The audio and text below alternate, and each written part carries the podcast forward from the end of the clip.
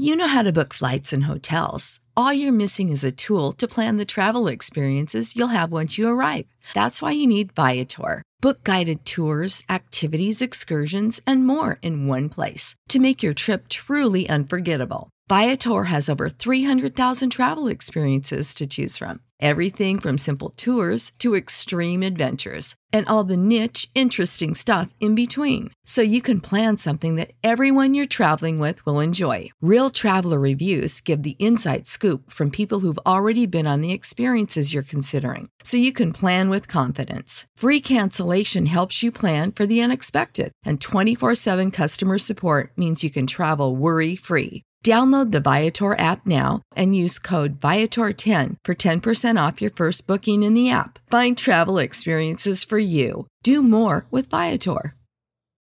When you need mealtime inspiration, it's worth shopping Kroger, where you'll find over 30,000 mouth-watering choices that excite your inner foodie. And no matter what tasty choice you make, you'll enjoy our everyday low prices, plus extra ways to save, like digital coupons worth over $600 each week. You can also save up to $1 off per gallon at the pump with fuel points. More savings and more inspiring flavors make shopping Kroger worth it every time. Kroger, fresh for everyone. Fuel restrictions apply.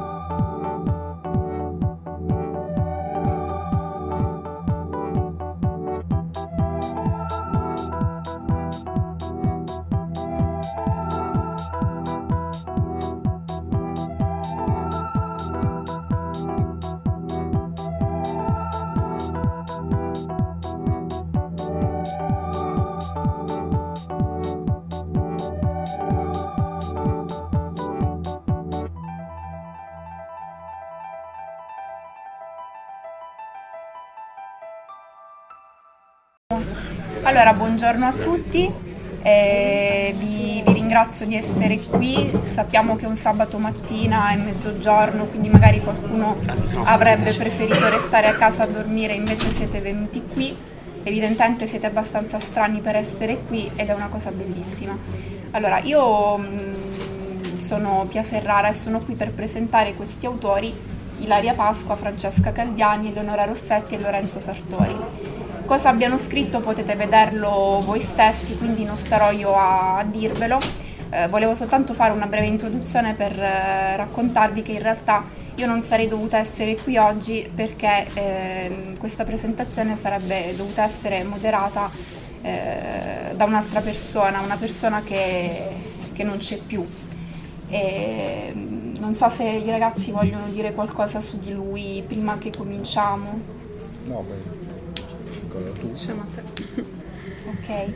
Eh, Alan Altieri sarebbe dovuto essere qui a presentare e, insomma noi ci ricolleghiamo anche al tema della memoria, una persona che sicuramente eh, ricordiamo e continueremo a ricordare per tutto quello che ha fatto per la narrativa non soltanto di genere fantastico, fantascientifico e weird.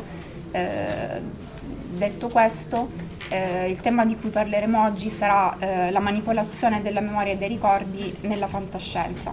Qui abbiamo degli autori che si sono occupati di questo tema nelle loro opere e quindi visto che il tempo è tiranno ci hanno detto sì che possiamo restare qui fino alle due ma non so se vorremmo farlo, quindi io intanto inizio a lasciare la parola a loro e noi abbiamo avuto un breve scambio prima di cominciare questa presentazione per decidere chi avrebbe avuto l'arduo compito di rompere il ghiaccio e abbiamo deciso che sarebbe stato eh, Lorenzo perché comunque si è fatto veramente in quattro per proporre questo evento e perché comunque abbiamo deciso Lorenzo fallo tu. Quindi insomma lascio la parola a Lorenzo Sartori. evidentemente in minoranza di eh, sì, tra le donne. Quindi adesso io mi siederò e lascerò la parola a Lorenzo. E cercheremo di lasciare poi qualche minuto alla fine della discussione per chi mm, voglia intervenire. Grazie Prego. Eh, vabbè, io tocca a me. Eh, niente, mm, il tema della memoria è sicuramente una, uno degli, degli, argomenti diciamo, sulla fantascienza che da sempre più mi ha, mi ha affascinato. Eh, sicuramente chi, conosce Philip Dick eh, un'idea, un'idea c'ha insomma, quelle che sono le sue, le sue ossessioni e sicuramente una è, è, è, è questa, l'altra sono le donne però. E, ehm, e, allora, ehm, comincio a raccontarvi che cosa parla un pochino il mio romanzo Memory Download. È un, è un thriller in realtà ambientato nel futuro, ambientato tra qui a 50 anni, quindi nel, nel 2067. E il protagonista è un potremmo definire un correttore di ricordi, cioè lui sostanzialmente è un grafico, un grafico multimediale, come possiamo immaginare che il mondo dell'entertainment tra 50 anni sia particolarmente evoluto, quindi lui lavora in quello che è la, la, la post-produzione del, di quello che sarà il cinema tra, tra 50 anni. E un giorno la, l'agenzia per cui lavora gli comunica eh, che dovrà occuparsi invece di sistemazione grafico-sensoriale dei ricordi, eh, tra 50 anni, nel mio romanzo, si suppone che il mondo stia facendo i conti con una nuova invenzione, um, di cui non ha ancora preso a pieno la consapevolezza, cioè quella della possibilità di scaricare digitalmente i ricordi. Cosa vuol dire poter scaricare digitalmente i ricordi, metterli su un, su un supporto, in, in, cloud no, per una serie insomma, di, di, motivi che non sto insomma, a, raccontare. Mh, la digitalizzazione significa poter conservare i ricordi, quindi poter conservare l'identità di una persona e in un certo senso è il primo step verso, verso l'immortalità, perché nel momento in cui io posso eh, conservare quello che è il, il, mio vissuto, un domani posso anche eh, rimpiantarlo in, in, un altro corpo, naturale, artificiale, che sia. Eh, Alec Reigns, il protagonista, eh, si trova quindi a dover gestire i ricordi altrui e ovviamente, come capita in un, un thriller che si rispetti si trova anche a dover gestire i ricordi, eh, ricordi, sbagliati, quelli che lo portano a essere coinvolto poi in un, in un intrigo abbastanza eh, complesso, un intrigo internazionale. Ehm, questa è diciamo, la, un po' la, la, la, la, quarta di copertina del, del, del, mio romanzo. Io magari passerei anche agli altri autori così spiegano di che cosa parla, poi magari possiamo approfondire questo, successivamente, questo va bene. Sì. Allora, prego Eleonora.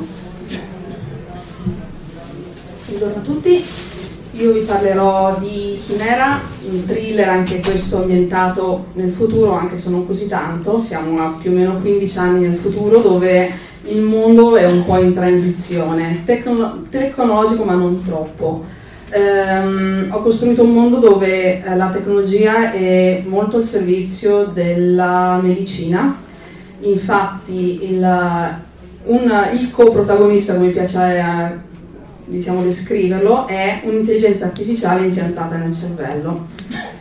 Uh, il protagonista vero e proprio è uh, Jonathan Sniper, che è un giornalista con pochi scrupoli, che si ritrova per quello che io amo definire una serie di sfortunati eventi a, uh, ad avere una di queste coscienze artificiali, che in realtà sono state progettate più che altro per curare il cervello, quindi per risolvere disturbi come l'Alzheimer, come l'epilessia, come altri disturbi diciamo, neurologici.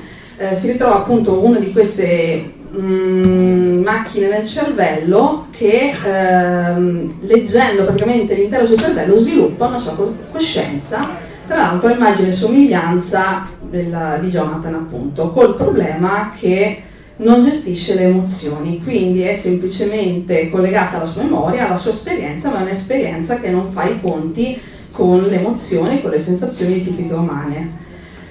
Quindi lui si trova non solo a mm, come dire, uh, fuggire, combattere contro uh, chi l'ha in, diciamo, messo nei guai con, questo, con questa diciamo, consegna indesiderata, ma dovrà lottare con uh, aspetti oscuri del suo stesso cervello, cosa che lui neanche pensava di, mh, mm, di avere, sia a livello di, di carattere sia a livello di pulsioni perché si ritrova con questa macchina che mh, mm, lo impersona in tutto per tutto, lo pilota come un burattino, ma non sempre fa le cose che lui farebbe guidato da coscienza, da morale, da etica. Quindi si trova il nemico praticamente all'interno di se stesso. E, um, questo a grandi linee è quello che riguarda Chimera, quindi è molto, molto d'azione, molto un thriller, però mm, fa molto riflettere, nel senso io lo, quando l'ho scritto ho riflettuto molto su cosa effettivamente ci portiamo dentro, sia a livello di memoria sia a livello di coscienza.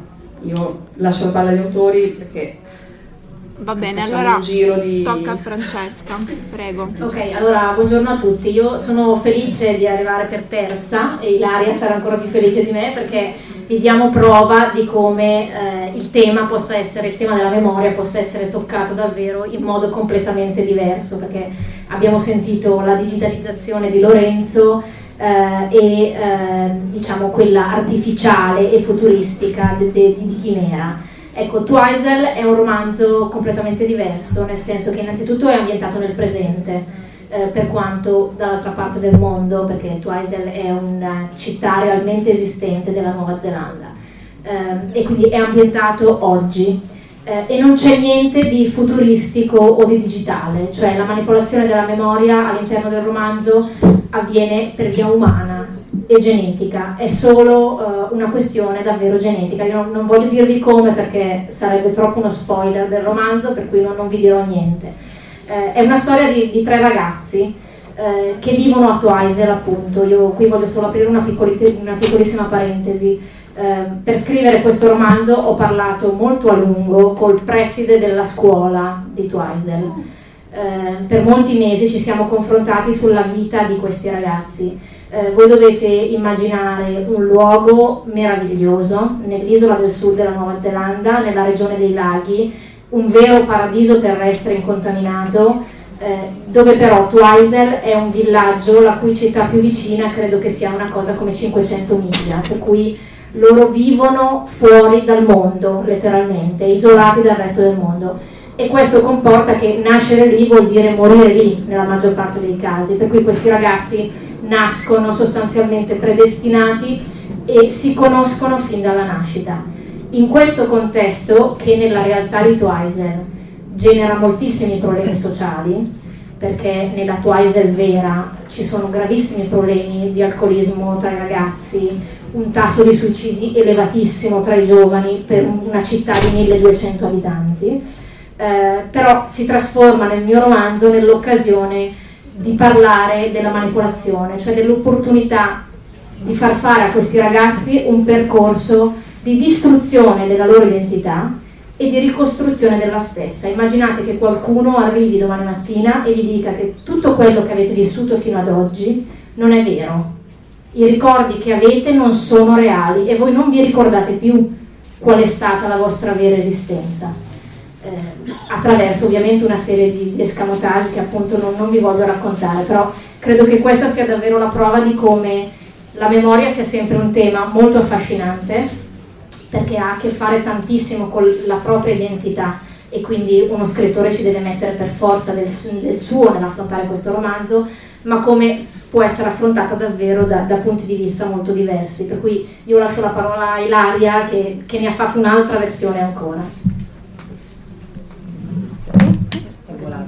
Buongiorno a tutti, eh, mio, eh, la mia trilogia è molto più simile a tuo perché anche la mia è ambientata nel presente e ha una memoria, si parla di una memoria mm, addormentata e mh, mm, cancellata per necessità e per bisogno da parte della protagonista di eh, dimenticare un passato difficile e, lei ha questa sensazione di girare a vuoto in questo mondo completamente indefinito e mm, soprattutto pensa che eh, non ci sia in questo posto né futuro né presente appunto eh, nemmeno il passato.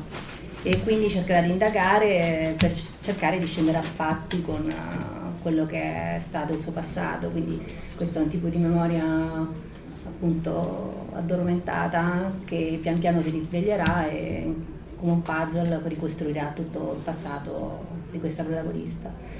E, ehm, quindi appunto è una trilogia che uh, è indissolubilmente legata a memoria e identità, come dicevi, come diceva giustamente Francesca, si parla di identità del, del personaggio e anche dell'autore. E, non so, se vogliamo non vuoi aggiungere giro. altro? Ok, allora è ricchissima facciamo di un altro, facciamo un altro storia. giro, va benissimo. Ehm, dunque, ehm, grazie. Ecco, secondo me una cosa cui, di cui comunque bisognerebbe parlare riguardo a questo tema è che comunque la, la memoria per forza di cose è sempre fallace perché quello che per noi è memoria non è un evento così come realmente è accaduto, ma quello che noi abbiamo costruito su un evento, quindi come lo abbiamo interpretato e ogni interpretazione si sa che comunque è abbastanza eh, personale differente da quelle degli altri. E, quindi una, dire, uno scarto tra realtà oggettiva e ciò che si ricorda della realtà oggettiva probabilmente c'è sempre. Eh, però una cosa che mi colpisce molto, a prescindere da romanzi che sono ambientati nel futuro, che abbiamo da questa parte, quelli ambientati nel presente, che abbiamo da questa e non ci siamo messi d'accordo, è che comunque emerge proprio un'idea di, di tempo in cui comunque il passato è importante soprattutto eh, in collegamento con il futuro e in tutto questo discorso sembra quasi assente il presente. Quindi vorrei chiedere ai nostri autori se hanno qualche... questa non era una domanda preparata, quindi adesso vedremo cosa ci risponderanno e cosa ne pensano di, questa, di questo rapporto tra soprattutto passato e futuro perché hanno scelto di parlarne, come hanno scelto di parlarne, se hanno scelto di parlarne nei loro libri. Ripartiamo da Lorenzo o vuoi... Sì, ci siamo, ok. Allora, eh, la ragione numero uno per cui ho voluto eh, ambientare questo romanzo del 2067 è che nel 2067 avrò cent'anni, sarò sostanzialmente morto o in un ospizio abbastanza rimbambito, nessuno penso verrà a, ehm, a criticare mh, mm, se non ho previsto delle cose. Tra l'altro nel, nel mio romanzo l'ambientazione futuribile è abbastanza limitata, nel senso che eh, non è un mondo tanto tanto diverso dal nostro. Um, apro una piccola parentesi, poi torno mm-hmm. nel, nel, tema, nel senso che uno può tranquillamente leggerlo e immaginare tutto sommato un'ambientazione abbastanza attuale, a parte la, la, presenza di qualche invenzione, materiali, cose un po', un po diverse. Eh, il passato. Eh, io ho scritto questo romanzo di getto in, in due mesi, proprio, ha, un, ha, un, ritmo molto cinematografico, cosa mi dicono, mi dicono tutti, eh, colpi di scena, quant'altro. Il, il protagonista sì, ce l'ha un passato, però non, non emerge più di tanto, no? eh, c'è questa metafora forse di questo Alec Reigns, questo, questo, grafico che vive in un nuovo loft perché ha trovato un nuovo lavoro presso questa agenzia, lo pagano anche molto bene perché lui è, è bravo, facendo, è un pioniere, non è l'unico ma insomma è uno dei pionieri eh, di questo lavoro, quindi è giovane, ha 28-29 anni e, a Londra vive in questo loft, non enorme, insomma si, si, si tratta bene dal punto di vista economico ma in questa l'abitazione dove lui sta è, mm, è arredata di scatoloni, perché tutto il suo passato, tutta la sua vita precedente è ancora conservata negli scatoloni. Lui, a parte quelle che sono le strumentazioni che gli servono per lavoro, perché lavora in gran parte a casa, quindi ologrammi, eh, quanta pareti digitali, quant'altro, però la sua, la sua casa è sostanzialmente fatta di scatoloni eh, nel quale conserva il suo, il suo, il suo vissuto non so, non è stata una, una scelta eh, lucida quando l'ho, quando l'ho scritta, no? però mi, mi, rendevo conto che c'è questo contrasto tra i suoi clienti che hanno un passato che vogliono conservare, eh, perché lui eh, lavora in, in, collaborazione con una neuropsicologa eh, perché comunque mh, il download eh, scarica di dati in modo abbastanza confuso, quindi dovete immaginare come mh, il girato di un film senza montaggio. No? Quindi si suppone che questi ricordi vengono scaricati ma messi eh, assolutamente sequenze, immagini, sensazioni, tutto abbastanza in modo eh, confuso. Non è necessario il lavoro che fa Alec Rains, nel senso che uno può, molti conservano i dati in questo modo, c'è una fondazione a New York dove vengono conservati, eh, però il fatto di poterli sistemare no, permette poi un domani, perché nel libro non hanno ancora trovato il modo di rimpiantarli, di eh, dire, poterli conservare in ordine e quindi poterli rimpiantare con una, una, certa logica. Il suo lavoro è proprio quello di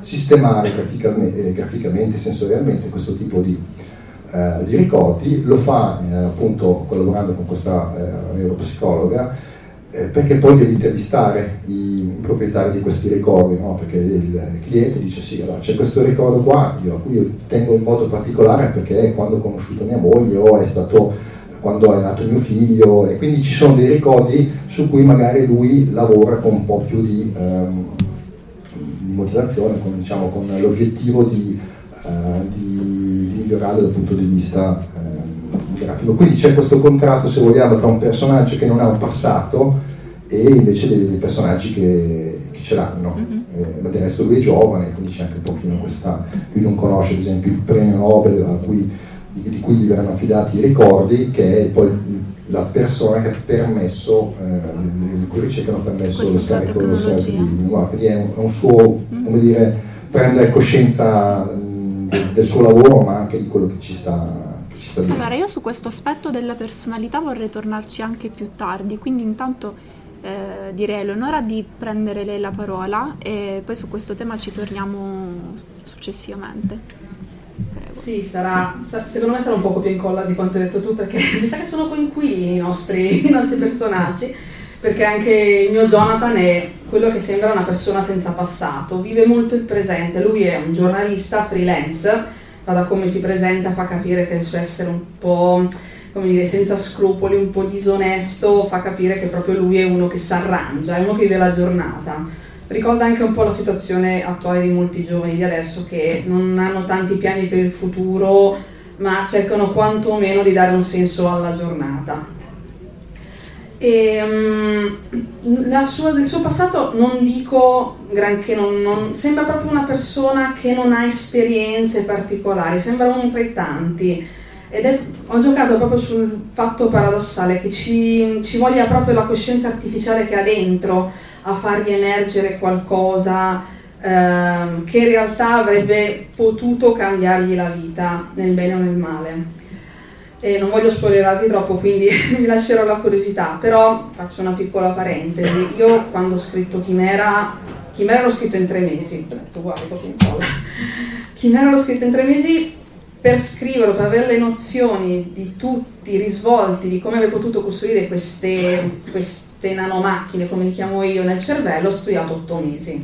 Manuali di neuroscienze tutti i libri che ho a disposizione sull'argomento e sono rimasta molto molto affascinata su certi meccanismi del, del cervello, sia per memorizzare i ricordi, sia per sovrascriverli anche inconsapevolmente. Quindi immaginate per esempio i fatti di cronaca più recenti delle persone che lasciano, ahimè, i bambini in macchina perché sono convinti di aver fatto una cosa, è un ricordo fallace. Quindi è incredibile come noi basiamo la nostra vita, la nostra esperienza su qualcosa di fondamentalmente fallace. Ed è un paradosso che a me ha affascinato sempre tanto.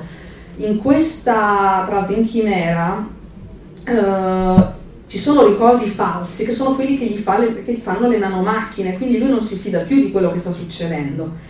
Eppure eh, l'intervento di queste nanomacchine riesce a far, mm, come dire, scoprire se stesso, non vi dico come, non vi dico in che occasione, e um, fa capire come a volte noi possiamo trarre esperienza dal, mm, dal passato, quindi è una componente fondamentale della nostra vita, sia eh, facendo ritornare sempre costantemente le nostre giornate oppure, ahimè, tacendolo, quindi dimenticando eh, aspetti che vogliamo appunto che non siano mai successi. Mi piaceva veramente questa, questo fatto che il passato sia qualcosa che costruisce la nostra vita, che ci sia o che non ci sia.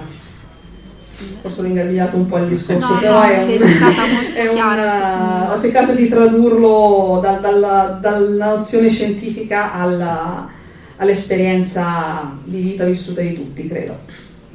Francesca? Sì, allora, eh, no, volevo dire a Leonora che ingarbugliare il discorso in una, in una convention, tra virgolette, che parla di manipolazione dei ricordi è il minimo indispensabile, quindi assolutamente ben fatto. Allora, ehm, sono molto felice di questa domanda che, come Pia ha detto, non, non è assolutamente preparata perché eh, c'entra il punto fondamentale di Twiser, cioè eh, in Twiser questi tre ragazzi vivono costantemente nel passato, almeno nella prima diciamo, metà del romanzo, eh, nel senso che eh, vivono in un passato che è già prestabilito e ogni momento del presente diventa già passato. Eh, è un passato che è troppo forte, eh, vivono in degli schemi, eh, la ragazza che è vittima di bullismo, il ragazzo che invece nella vita riesce bene e tutto gli riesce facile ed è uno schema che si ripete costantemente, quindi ogni loro azione è dettata da questo schema. Eh, per cui il lavoro è stato davvero questo, sono dei ragazzi senza futuro. Eh, e in questo sostanzialmente devono fare il loro percorso, perché distruggendo improvvisamente questi schemi, dove addirittura i ruoli potrebbero essere ribaltati, voi davvero provate a immaginare, per me è stato uno sforzo incredibile, immaginare da oggi di non avere più memoria di me stessa, eh, di non sapere più chi sono, di non sapere più se le esperienze che ho fatto le ho fatte davvero, se le ho fatte in quel modo. Eh, il passato dà troppa identità all'essere umano e vivere costantemente nel passato rischia davvero di metterti in un circolo vizioso. Per uscire da questo circolo loro dovranno costruirsi il futuro e in questo sta il fulcro del romanzo. Sono tre ragazzi di 17 anni, per cui immaginate l'età più difficile per fare questo tipo di percorso, l'età dove l'identità è fondamentale, dove si rischia, se rischi di perderla esci davvero di strada. Eh, per la loro età e con i limiti della loro età proveranno proprio a fare questo, questo, percorso, ricostruire il futuro, ricostruire la relazione fra di loro, ricostruire la relazione con loro stessi. Eh, per cui è così, è proprio diciamo, il, il, fulcro del romanzo, liberarsi di un passato che non esiste e di un presente che non è mai presente, perché anche quando vissuto è già passato, perché fa parte di uno schema vecchio. Passo la parola a Ilaria. Scusate, ma dobbiamo manovrare un po' pericoloso. Per me invece, ehm, per quanto riguarda i miei protagonisti, si parla di accettazione di passato, non di cancellazione, e il punto fulcro della storia è questo. Ma trovo comunque la tematica della, della memoria affascinante perché è molto elastica e attraverso di essa si può uh, rovesciare, si possono rovesciare realtà e soprattutto è possibile inceppare le identità, ricostruirle e manipolarle in qualsiasi memoria, in qualsiasi modo possibile. E, ehm, è questo che mi piace di più, insomma, la tematica l'ho sfruttata perché ehm, nella mia storia ho creato dei mondi paralleli e ogni mondo è una sorta di ostacolo che i personaggi devono affrontare per riappropriarsi di un passato che è stato appunto annullato. E, um, sicuramente ispirazione, chiaramente già l'ha citato Lorenzo, eh, Philip Dick, c'è un libro in particolare che ho adorato e che è sicuramente una produzione minore, è considerato minore ed è Tempo fuori di sesto, Tempo fuori di luogo, eh, L'uomo dei giochi a premio, insomma chi ha praticamente più titoli che pagine in Italia. E, um, appunto ha un protagonista che, che ha però una memoria diciamo che è stata eh, riscritta per necessità, quindi è sicuramente molto simile a, alla mia storia, quindi probabilmente mi sono ispirata a questo. E nulla. Ok, faccio, la parola faccio Pia. Pia un brevissimo excursus, eh, dato che abbiamo citato Philip Dick. Um, come diceva Pia all'inizio, questo incontro eh, inizialmente doveva essere appunto seguito da, da Sergio Altieri, che noi tutti qua dentro conosciamo ecco, volevo proprio dire questo. Io ho avuto una lunga corrispondenza con, con Sergio um, nell'organizzazione di, di, di, questa, di questo panel. Era un tema che a lui era carissimo, lo voglio dire proprio in sua memoria, era un tema che a lui era carissimo, quello della, della manipolazione. Eh, e il suo idolo era Philip Dick, per cui insomma, volevo proprio regalarvi solo questa piccola perla, per cui eh, quando si parlava dell'organizzazione, poi abbiamo deciso giustamente secondo me di prendere poi una piega tutta nostra, però quando se ne parlava con lui, ecco lui voleva proprio partire da Philip Dick con, con i titoli che ha citato Ilaria e vi giuro che io e Ilaria non ci eravamo parlate prima, per cui eh, voleva proprio partire da questo. Ecco, allora io in realtà con la mia prossima domanda volevo anche collegarmi a questo tema. Non so quanti di voi abbiano già visto ecco. eh, Blade Runner 2049. Ovviamente non faremo spoiler perché comunque eh, diciamo che per quel che vorrei chiedere adesso possiamo fare riferimento anche al vecchio Blade Runner che almeno quello si suppone lo abbiamo un po' visto tutti, no? Ok. E, ehm, in quel caso eh, c'erano dei ricordi che venivano comunque eh, impiantati nei replicanti eh, proprio per far sì che avessero comunque un passato, un'identità. A me viene in mente anche un altro, un altro, film che è uscito svariati anni fa, che non è un film che ha una nomea legata al fantasy o alla fantascienza, che è The Eternal Sunshine of the Spotless Mind, che in Italia è conosciuto come Se mi lasci ti cancello di Michel Gondry. In questo caso abbiamo un protagonista che decide di eh, cancellare parti della propria memoria relative alla propria vita sentimentale perché comunque non, eh, anzi no, alla protagonista.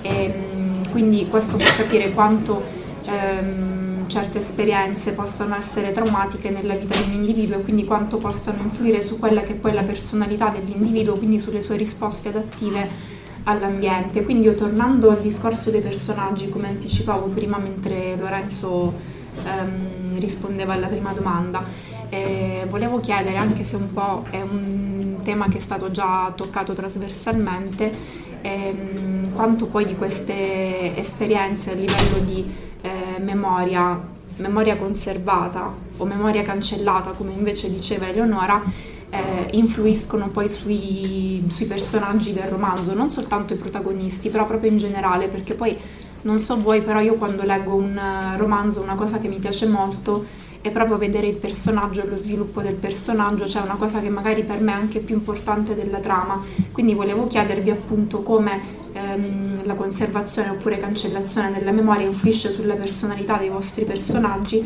e se ci sono comunque delle vostre esperienze che magari sono state eh, particolarmente significative per come le avete interpretate che vi hanno ispirato nella scrittura del, dei vostri libri. Prego Lorenzo.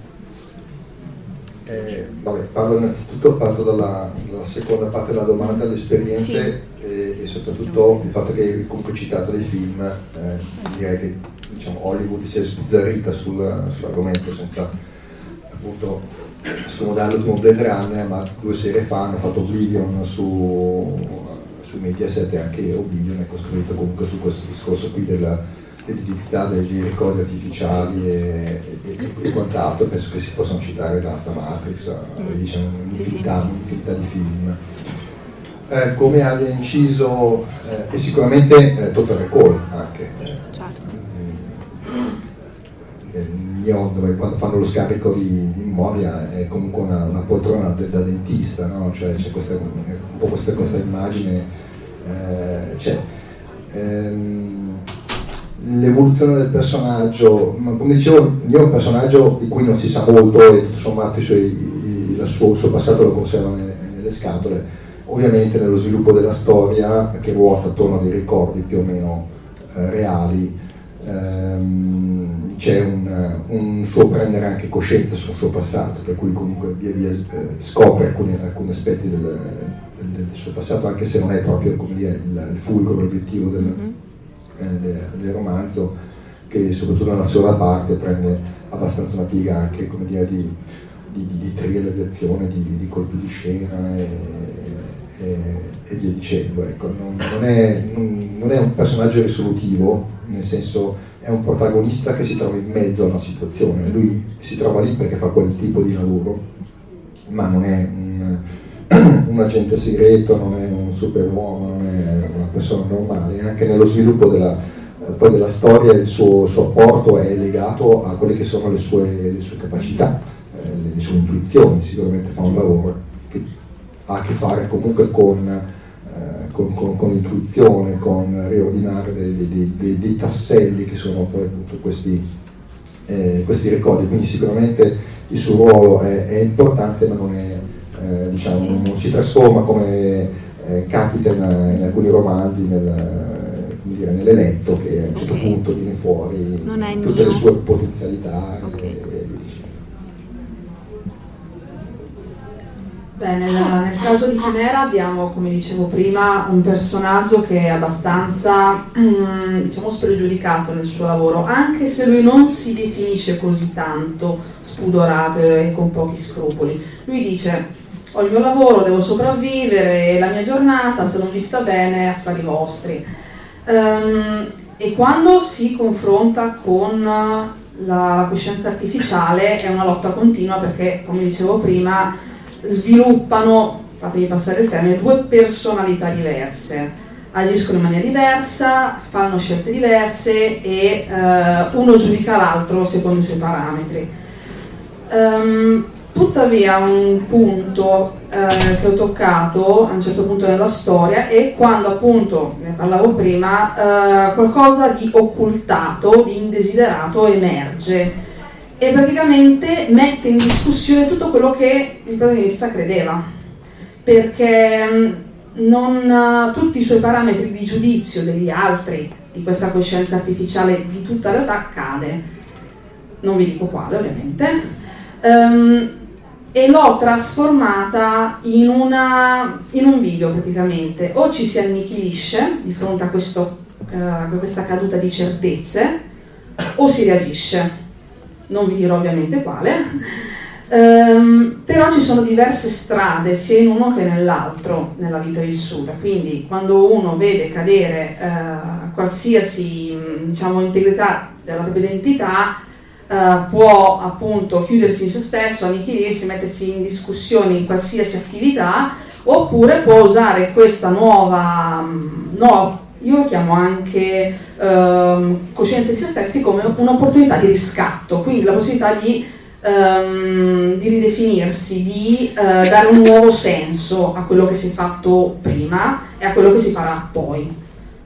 Direi Bene. passo la palla. Vai. Eh, allora, io per rispondere a questa domanda voglio darvi un piccolissimo fotogramma del romanzo, mm, non spoilerante quasi.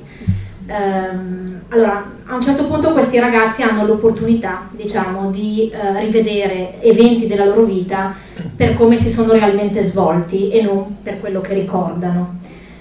Nel, in questo procedimento la ragazza che è protagonista rivede una scena della sua vita di qualche anno prima eh, una scena semplicissima, lei che è in ritardo per andare a scuola e quindi attraversa il cortile della scuola.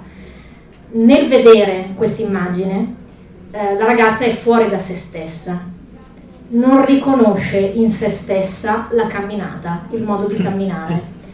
Eh, è un elemento molto fisico e molto umano, come ho detto nel, nel mio romanzo non, non c'è tantissimo l'uso della tecnologia, come in un classico romanzo di fantascienza, tutto avviene per un fattore genetico e molto umano.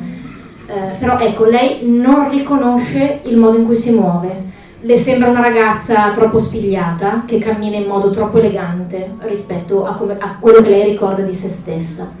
Eh, anche i capelli le sembrano diversi, il modo di ondeggiare dei capelli sulla schiena è un modo completamente diverso.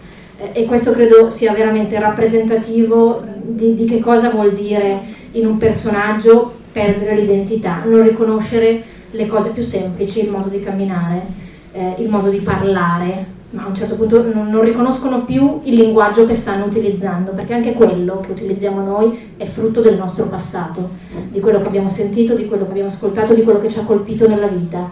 Se quello che ci ha colpito non è esistito, anche il modo di parlare, le parole che usiamo cambiano.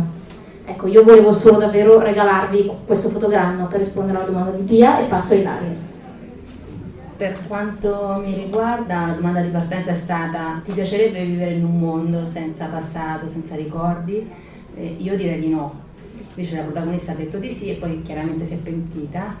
Anche perché eh, non avere passato, non avere memoria vuol dire appunto eh, perdere identità e anche uno scopo per cui vivere, perché non avere, eh, non avere coscienza di sé e del proprio passato porta a svuotare di senso qualsiasi, eh, qualsiasi avvenimento, qualsiasi presente che la protagonista potrà mai iniziare a vivere.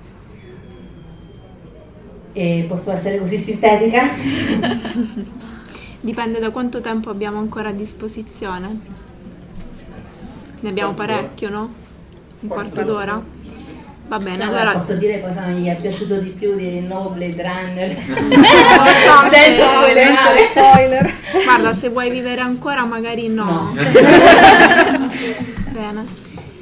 Allora, io a questo punto direi che, visto che abbiamo un quarto d'ora, chiederei a voi se c'è qualche domanda, intervento che avete, volete aggiungere alla discussione o che comunque volete chiedere ai nostri autori. E vi lascio qualche minuto per pensarci e, e poi insomma sentitevi liberi di dire la vostra.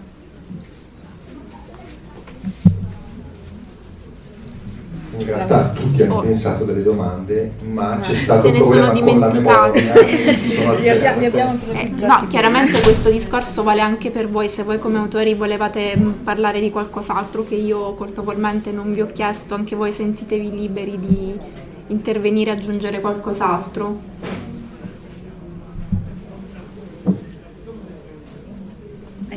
Là, un coraggioso. Beh, eh, Prego. Gli echi, gli echi di Chiani si sentono un po' nei vostri discorsi, a me in particolare eh, il discorso di Francesca mi ha ricordato eh, un oscuro scrutare, eh, Scanner Darkly di Dick, dove vedendosi il personaggio non si riconosce, eh, perché ha la memoria scissa in due personalità diverse. no?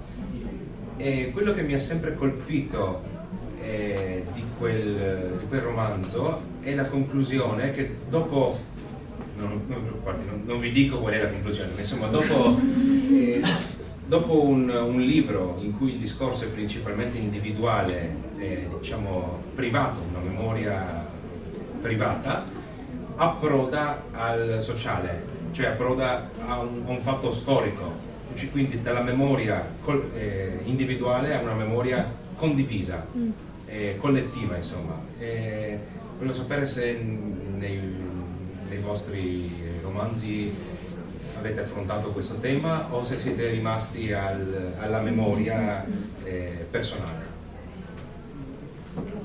Ehm, ti eh, rispondo prima io perché ti dico una cosa, ti, ti- cioè, ti dico una cosa che mi ha detto Sergio Attieri, eh, citando questo romanzo. Eh, lui era colpitissimo dal finale, eh, nel senso che eh, ritiene che Dick sia stato davvero l'unico autore di fantascienza in grado di trasformare completamente un romanzo nelle ultime 30 pagine, proprio con riferimento a, a- a questo. Eh, quindi, insomma, intanto ti riporto diciamo, il parere di uno come Sergio Altieri. Eh, detto questo, magari ti rispondo prima io, poi ti rispondono gli altri. Ehm, il tema della memoria collettiva è un tema che a me è carissimo, nel senso che in Twizel ehm, non c'è solo la memoria dei singoli, è la storia di un altro protagonista che dà il titolo al romanzo, è la storia di un'intera città, è un'intera città che per quanto piccola in quel momento rappresenta il mondo, perché il resto del mondo non esiste. E tutta la memoria del villaggio è modificata, o cancellata o variata. Eh, cui, ed è la ragione per cui dopo numerose lotte abbiamo deciso di lasciare come titolo Twizel, perché aveva un altro titolo, romanzo. Eh, perché la memoria collettiva alla fine determina la memoria del singolo e viceversa. Eh, per cui ecco, nel mio caso ho affrontato questo tema, ho affrontato il fatto di vedere un avvenimento da un punto di vista singolo e di come invece ricordandolo tutti nello stesso modo alla fine lo condizioniamo. E, e c'è anche una lotta per sganciarsi da questo, per avere delle identità personali, per sganciarsi dalla memoria collettiva. Chi vuole... Faccio io? Ok. Sì, diciamo che anche in Chimera affrontiamo questo discorso. Chimera è ambientato tutto in una città che è immaginaria, Saints, dove mh, le persone, o la maggior parte delle persone, hanno i codi manipolati. Non vi dico perché. Ehm, quindi ehm, praticamente eh, mi sono immaginata come sarebbe, ehm, diciamo così, poter sopravvivere, poter mh, evitare di dover rendere conto delle proprie azioni di fronte a persone che comunque non sanno che hanno vissuto certe esperienze con te. Quindi, mh, può essere cancellato il ricordo di averti incontrato, può essere cancellato il ricordo di averti ucciso, quindi eh, si hai magari, per esempio Jonathan è un, un reporter, quindi ha il più grande scoop tra le mani, però non può dimostrarlo a nessuno perché nessuno crede alle sue parole, perché hanno tutti i ricordi continuamente condizionati. Io personalmente l'idea di avere quei ricordi condizionati mi fa molta paura perché tu non puoi. Quindi le fake news sono tutte vere. sono tutte vere. E sai che non ci sai che non, per chi me la prossimo romanzo di Eleonora Rossetti cosa, perché in effetti ehm, il, la questione del complotto è trattato Bene. anche in in, uh, in Chimera. Tra l'altro lui è proprio è uno che sempre. tra l'altro dà anche un po' seguito alle teorie del complotto, quindi già lo, lo guardano male, figurarsi adesso che ha qualcosa di particolarmente scottante ma eh, ha la città contro perché ovviamente nessuno lo aiuta, perché nessuno ha, ha, gli strumenti per dire ah sì ha ragione, ah non ha ragione, quindi non ha modo di, di essere dato in alcun modo. E a me l'idea di Saints così racchiusa in questo controllo universale è stata una delle prime cose che mi ha, mi ha inquietato, veramente, prima ancora di scriverlo. Chi passo? Ma io, io sono ve- velocissimo perché credo che dei quattro forse mio sia quello in cui non c'è questo elemento della, della memoria collettiva, c'è comunque l'importanza dell'informazione che è contenuta nei ricordi e che questo quindi ha un'implicazione poi nella, nella società, no? perché eh, comunque le informazioni sono il bene più eh, prezioso che noi abbiamo. Una volta che tu hai le informazioni giuste, tutto il resto, come dire, viene, viene a seguire. Quindi un, si prospetta un futuro dove, dove ci sarà una guerra di informazione, c'è già adesso una guerra di informazione, viviamo già nell'era della, della post-verità, ci sono elezioni politiche che vengono condizionate da fake news eh, e, e quant'altro. Quindi siamo già in questo tipo di questo tipo di mondo ehm, e, e, nel mio romanzo non esiste appunto questo discorso di una, in un caso specifico di, una, di, un, di, un mondo, di, un, ricordo collettivo, cioè condiviso da una comunità, da un paese, da una città come magari nei vostri romanzi, però c'è sicuramente l'implicazione che anche i ricordi di una singola persona e quindi le informazioni che queste contengono eh, possono avere poi sulla, sulla società su scelte politiche o, o altre. Mm-hmm. Ilaria? Nel mio caso ehm, non c'è una memoria collettiva, nel senso la città eh, in cui si svolge ehm, è una città senza memoria, quindi nessuno ha memoria del suo passato, ma non c'è un, qualcosa che li collega l'uno all'altro. Eh, l'unica memoria collettiva è quella dei tre protagonisti che appunto eh, sono uniti dal passato, da un passato comune però non, non ho sviluppato questa tematica, no. Va bene. E abbiamo tempo per un'altra domanda o... Prego. Allora, io rimango seduta. Come io, preferisci? Ascoltandovi ehm, ho ripensato invece a, raccon- a, un racconto di Ted Chiang che si chiama in italiano tradotto con la verità dei fatti, la verità dei sentimenti in cui trama in soldoni senza spoiler, eh, ognuno dalla nascita ha un, uh, un, meccanismo che registra tutta la sua vita e di colpo viene inventato un motore di ricerca per cui le persone possono proprio ricercare i ricordi. E questo ovviamente ha un impatto abbastanza importante sulla società perché eh, coppie iniziano a litigare, avevi detto che mi portavi al ristorante, no non l'avevo detto, ricerco subito il ricordo, ti faccio sentire quando mi avevi detto che mi portavi al ristorante, oppure persone che hanno subito un torto continuano a rivedere il ricordo di quel torto e non, non arrivano mai a perdonare no, certo. chi, chi li ha feriti. Quindi emerge anche un discorso di importanza dell'oblio, di importanza di dimenticarsi le cose e di storgere i ricordi per andare avanti, per superare i blocchi. volevo sapere se nei vostri romanzi questo aspetto emerge, comunque cosa ne pensate su, sulla cosa. Posso iniziare io? Mi hai fatto tornare in mente anche un episodio di Black Mirror, non so quanti tutti gli antiziani sono, si sono ricordati quello perché... Eh? Sì, ma è uno dei, dei miei episodi preferiti perché, um, perché qualcuno non l'ha visto, non vorrei fare spoiler. Ok, l'hanno visto tutti, fantastico. E praticamente ti racconto questa coppia che mh, si, si, divide per, un, per dei, diciamo, perché dei ricordi vengono a galla in base a dettagli che vengono poi visionati ossessivamente. Me viene in mente quella scena in cui si piazza davanti e continua e continua e continua. Quindi, secondo me. Eh, il, con, il, controllo totale sul ricordo in quell'episodio là mi ha fatto capire che forse è, uh, è forse controproducente perché magari noi vogliamo appunto dimenticare delle cose ma il problema è che il comportamento umano non è un semplice ok mi spengo, tolgo eccetera mm, non, l'atteggiamento, il carattere si fonda sulle nostre esperienze, quindi anche cancellare un ricordo è, eh, non, non, implica il modificare la nostra personalità, modificare i nostri comportamenti. Eh, l'importanza dell'oblio, lo, io l'ho tratto in chimera, perché in chimera c'è un ricordo che viene obliato per un certo motivo ed è tra l'altro un meccanismo più, più, facile di quanto si pensi. Io appunto durante gli studi avevo capito come funzionavano la memorizzazione dei ricordi, come funzionano le sinapsi, non vi, non vi annoio col discorso perché sono, sono otto mesi di discorso. E, ehm, ed è incredibile come a volte sia facile e anche liberatorio liber, eh, smettere di ricordare qualcosa di specialmente traumatico. Questo anche per poter appunto dare una, o una seconda occasione alla propria vita, io faccio un altro esempio, non di chimera, però nel senso non pensate neanche soltanto a vittime di incidenti o di, eh, di violenza che diciamo non abbandonano quei sentimenti, a volte quei sentimenti di colpa che sono anche ehm, associati a certe esperienze per poter ricostruire una propria identità e una nuova vita.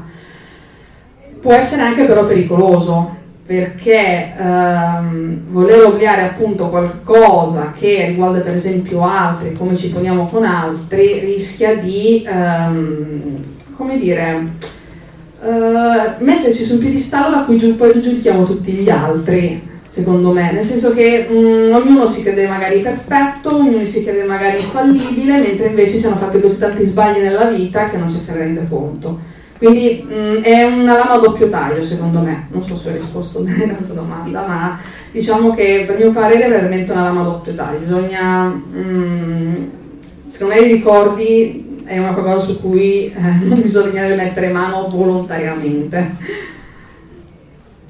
Chi, Lorenzo vuoi rispondere? Eh, sicuramente la verità è sopravvalutata, eh, cioè tutti la, la rincorriamo, ma in realtà è lei che quando ci trova poi ci fa pezzi.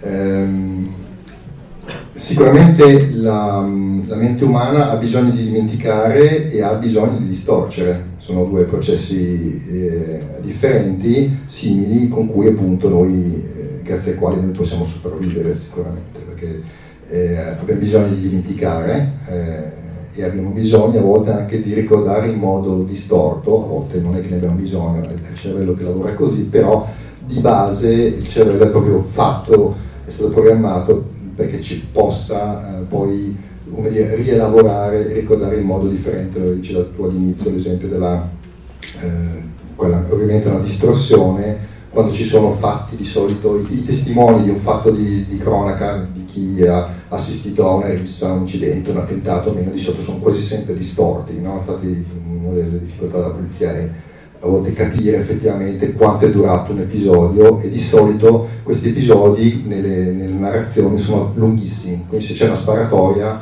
è durata un'infinità, eh, è sparato un'infinità di colpi, poi magari sono sparati quattro colpi, è durata 10 secondi, ma nella percezione eh, della, delle persone quindi viene completamente eh, distorto. Ovviamente è un, un, sistema di difesa che ha il cervello, non sempre, come dire, è, è, è razionale, quindi conduce a a, a conseguenze positive, però è, è, così che è fatto il cervello. Probabilmente tutti noi pensiamo di avere dei ricordi prima dei tre anni, mi sembra che dice scientificamente Sotto, sotto i tre anni non sotto, sotto tre anni non si hanno ricordi, eppure penso che quasi tutti noi abbiamo un vago ricordo o comunque ricordi di infanzia che in realtà sono degli innesti, se vogliamo utilizzare un termine eh, caro a- a- ai romanzi di fantascienza, perché sono la rielaborazione, magari ci è stato raccontato, noi ce lo rimmaginiamo e quant'altro. In, in Memory Download quando ehm, alle Green si trova davanti questi, dire, queste immagini, questi ricordi, non, eh, eh, ci sono le, le persone che le hanno ricordate in sovrapposizione, cioè si vede eh, in soggettiva ma si vede anche in non oggettiva i ricordi, quindi lui deve anche eh, interpretarli perché i ricordi sono pensati, ripensati, quindi uno pensa al ricordo e ogni volta che pensa a un ricordo lo, eh, lo altera, lo, lo modifica. Eh, sì, dico proprio una cosa rapidissima. Intanto eh, spiego anche a voi perché su Black Mirror da questo lato è partita la ola. Eh, noi per organizzare questo incontro abbiamo fatto una chat di gruppo, ovviamente, che doveva essere finalizzata a capire di cosa parlare. Poi in realtà abbiamo parlato molto più spesso di tutt'altro. E su Black Mirror abbiamo fatto delle sessioni di ore e ore e ore in Messenger, quindi questa è la spiegazione del perché di qua è partita la ola. Ehm, per rispondere invece alla tua domanda dico una cosa velocissima, nel senso mh, mi ha colpito molto quello che hai detto nel- nell'aspetto in cui rivivere ossess- in modo ossessivo un ricordo negativo mh, porti a, a non perdonare mai, a non perdonarsi mai. Ehm, e mi è molto caro questo tema perché ne- nella prima parte di Twizel eh, ricordare ossessivamente di essere inseriti all'interno di un certo ruolo, anche se non avviene mh, attraverso una macchina o un motore di ricerca, avviene in maniera del tutto umana, cioè cosa, un ricordo impiantato nel nostro cervello. Eh, però ripeterlo ossessivamente determina tutto il resto. La ragazza, non spoilerò niente perché nelle primissime pagine, è costantemente vittima di bullismo mh, da parte dei compagni. Eh, è un ruolo che le è stato assegnato dall'infanzia e da cui non si libererà mai, eh, vivendo diciamo in questa Twizel. Eh, Perché? Perché il suo cervello le ricorda continuamente che quello è il suo ruolo, che quello è il suo posto. Quindi ogni comportamento degli altri le sembra normale, ogni cosa che le tirano addosso, ogni episodio che, che le succede è la normalità. Lei affronta la giornata preparata a viverla come sa che andrà. Ed è proprio da questo ricordo ossessivo che lei si deve liberare per perdonare gli altri, perché anche quei ricordi sono falsi. Arrivo per ultima, quindi avete già detto tutto. A parte dire che mm, è sicuramente un, meccanismo di difesa obbligatorio e necessario all'essere umano. eh, ehm, mi ritorna in mente Dick di nuovo, è sempre lo stesso libro purtroppo. Ehm, che lui, eh, cioè il protagonista è stato eh, è appunto un meccanismo di difesa perché al protagonista è stato tolto il passato per eh, essere inserito in un presente in cui lui riuscisse a vivere, quindi ehm, appunto mm, Io Via. vorrei fare una domanda cattiva a questo punto, non rivolta a te, ma in eh, generale. tanto per Sì. comunicare. Allora, visto che mm, molti qui abbiamo citato Philip Dick, mm, eh, mi viene quasi da dire, ma se ha detto tutto Dick, allora perché voi avete scelto questo tema? Adesso potete anche buttarmi fuori dalle finestre. È aperta. È aperta, perché cioè, mm, sembra quasi una conseguenza, visto che è evidente l'influenza che Dick ha avuto un po' su Involontario questo libro. volontario e involontario. Involontario. Vuoi cominciare tu, se no sei sempre l'ultimo. Per quanto mi riguarda, a forza di leggerlo, mi è entrato nel cuore ovviamente involontariamente è uscita fuori la tematica della memoria, poi eh, insomma, attraverso la mia lente interpretativa, ovviamente. Eh, anche se magari leggendolo sembrerà Dick, non lo so, sinceramente a me no, però ehm, penso Beh, che quando una cosa appassioni loro cosa devono che raccontare. quando un argomento appassioni, dei libri appassionino e involontariamente ti entrino dentro e la, la scrittura esca fuori eh, in questa maniera qui.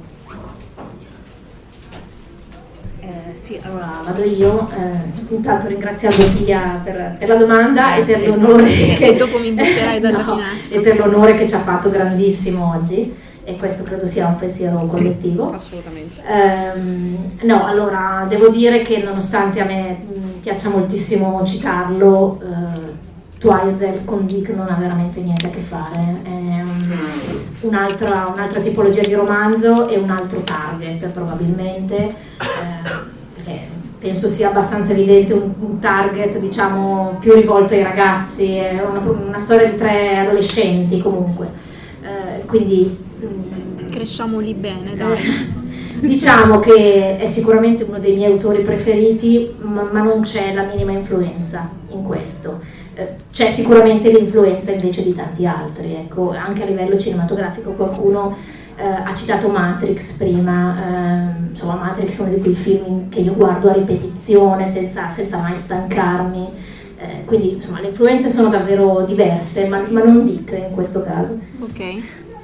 Ah no, voi avete già il microfono. Già il microfono. Beh, diciamo che mh, mm, se c'è un'influenza involontaria, io più che altro Chimera ha avuto una genesi più eh, più improntata a tutte le scoperte che c'erano al momento, diciamo nel 2015-2016, tutte le notizie di neuroscienza che venivano fuori riguardanti le intelligenze artificiali mi avevano incuriosito perché la, il tentativo che si sta facendo è di rendere ehm, appunto un, di rendere un'immagine neurale artificiale, quindi rendere una macchina che pensa esattamente come un cervello umano e tutti si, si dicono ma penserà esattamente come un uomo? cosa cambierà? E io è la, è la domanda che mi ha fatto nascere un pochino il tutto, quindi prima ancora di pensare, mm, diciamo, è stata proprio involontaria la questione di innesti e non innesti. Qui um, è più un ragionamento anche riguardo alla coscienza, che non è mai slegata alla memoria e viceversa. Mm, sul... cos'altro potrei dire? No, direi che passo a casa. Eh, vabbè, sicuramente Dick è stata un'influenza importante, eh, anche perché Dick comunque ha condizionato una buona parte della, eh, della cinematografia, perché comunque sì. dai racconti di Dick almeno 5 o 6 film, tutti sono stati creati in modo diretto, in modo indiretto ehm, e, e, e, via dicendo. Eh, non solo Dick, qui cito anche un, un film, a sua volta tratto da un un romanzo di, di Jack ispirato, vagamente ispirato al romanzo di Jack London, che è di Jack, non so se qualcuno ha visto questo, questo film del, una decina di 12 anni fa, degli anni 2000 con Adrian Brody e la, la Knightley. E, mh, l'ho citato perché sicuramente è stato un film anche quello che in qualche modo è entrato nel, eh, nell'immaginario. Eh, Dick ha scritto tutto, sì, dicono anche di Yomiro, ha già scritto tutto dobbiamo come dire, smettere da subito di, di, di, di, scrivere. Chiaramente è lo spunto, è lo spunto l'idea e poi uno ci costruisce una, una propria storia, insomma, bene lo crede di fatto. Benissimo. Allora, io penso che. Volevo siamo... aggiungere una cosa piccolissima, sì. eh, okay. così ce la tiriamo, oh, scusami, così ce la tiriamo un po'. Eh, solo questo volevo dire, così metto anche in difficoltà il mio amico Lorenzo. Eh, fino a 20, 20, 30 anni fa un panel così di quattro donne sedute nella fantascienza sarebbe stato impensabile e quindi siamo molto molto felici di aver rappresentato anche questa cosa. Allora, io in chiusura vorrei chiedere ai nostri autori di ricordarvi eh, dove potete trovarli adesso per eh, stalking, domande, autografi, libri, quindi partiamo da Lorenzo, dove ti possiamo trovare Lorenzo? per stalking, no, per il libro e, e, e quant'altro, ehm, allo stand Set Dog, che è la sala, quella diciamo vicino La sala iniziale. Esatto. E tra l'altro lì sono il gruppo del lavoro, sì. ma sono presenti... Eh, sia il libro di, di Leonora che quello di, di Francesca, e, mentre Ilaria lo lascio dire a lei. È allo stand di Nativi Digital Edizioni, il mio orientamento fa schifo, però è dietro allo stand di Nero Press, verso il fondo della sala grande. Perfetto. Allora mm, a questo punto io ringrazierei voi che siete stati qui a parlare con noi, voi che ci avete raccontato i vostri romanzi e buone letture a tutti e anche buon pranzo.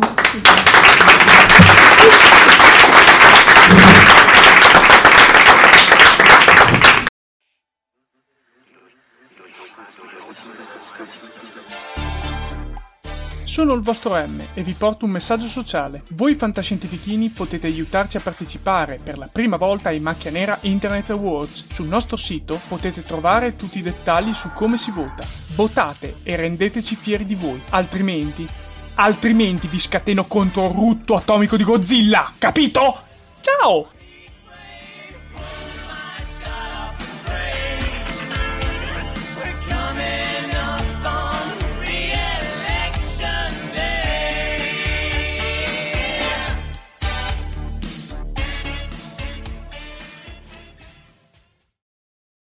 Avete ascoltato Fantascientificast, podcast di fantascienza e cronache dalla galassia. Una produzione Recast Media Factory. Da un'idea originale di Paolo Bianchi e Omer Serafini, con il contributo cibernetico del Cylon Prof Massimo De Santo. Potete seguirci ed interagire con noi sul nostro sito recast.media, su Facebook alla pagina Fantascientificast, su Twitter sul profilo Chiocciola Fantascicast, sul nostro canale Telegram t.me barra Fantascientificast, sulla nostra community Telegram t.me barra FSC Community. Se siete particolarmente timidi potete utilizzare la vecchia, cara e affidabile posta elettronica, scrivendoci all'indirizzo fantascientificast-media, Tutte le puntate sono disponibili sul nostro sito, su Apple iTunes e su Spreaker all'indirizzo podcast.recast.media. Se volete potete lasciarci una valutazione a 5 stelle su Apple iTunes ed offrirci una birra romulana o un gotto esplosivo pangalattico sostenendoci tramite una donazione PayPal o Patreon utilizzando gli appositi pulsanti sul nostro sito. Fantascientificast è una produzione amatoriale, non si intende infrangere alcun copyright i cui diritti appartengono ai rispettivi detentori. Autorizzazione SIAE 56125359. Nessun byte e nessun tribolo sono stati maltrattati durante la produzione di questo podcast. L'equipaggio di Fantascientificast vi augura lunga vita e prosperità e vi dà appuntamento alla prossima puntata lungo la rotta di Kessel. Io ne ho viste cose che voi umani non potreste immaginarvi. Navi da combattimento in fiamme al largo dei bastioni di Orione. E ho visto i raggi B balenare nel buio vicino alle porte di Tannhäuser. E tutti quei momenti andranno perduti nel tempo come lacrime nella pioggia. È tempo di morire.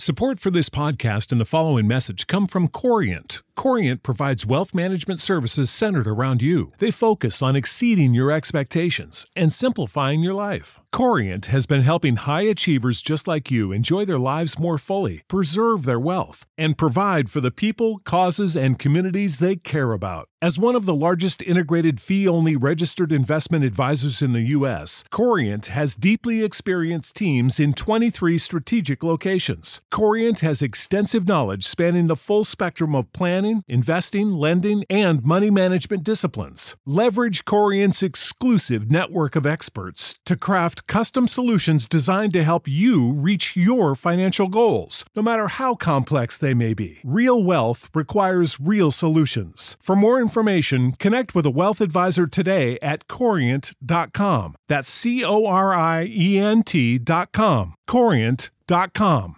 Sick of being upsold at gyms? My guy, you're currently a base member? For $90 more, I can upgrade you to our Shred membership. For 130 more, you'll be a Swole member. And for just $300 more, you'll reach Sweat Platinum. At Planet Fitness, you'll get energy without the upsell. Never pushy, always free fitness training and equipment for every workout. It's fitness that fits your budget. Join Planet Fitness for just $1 down and $10 a month. Cancel anytime. Deal ends Friday, May 10th. See Home Club for details.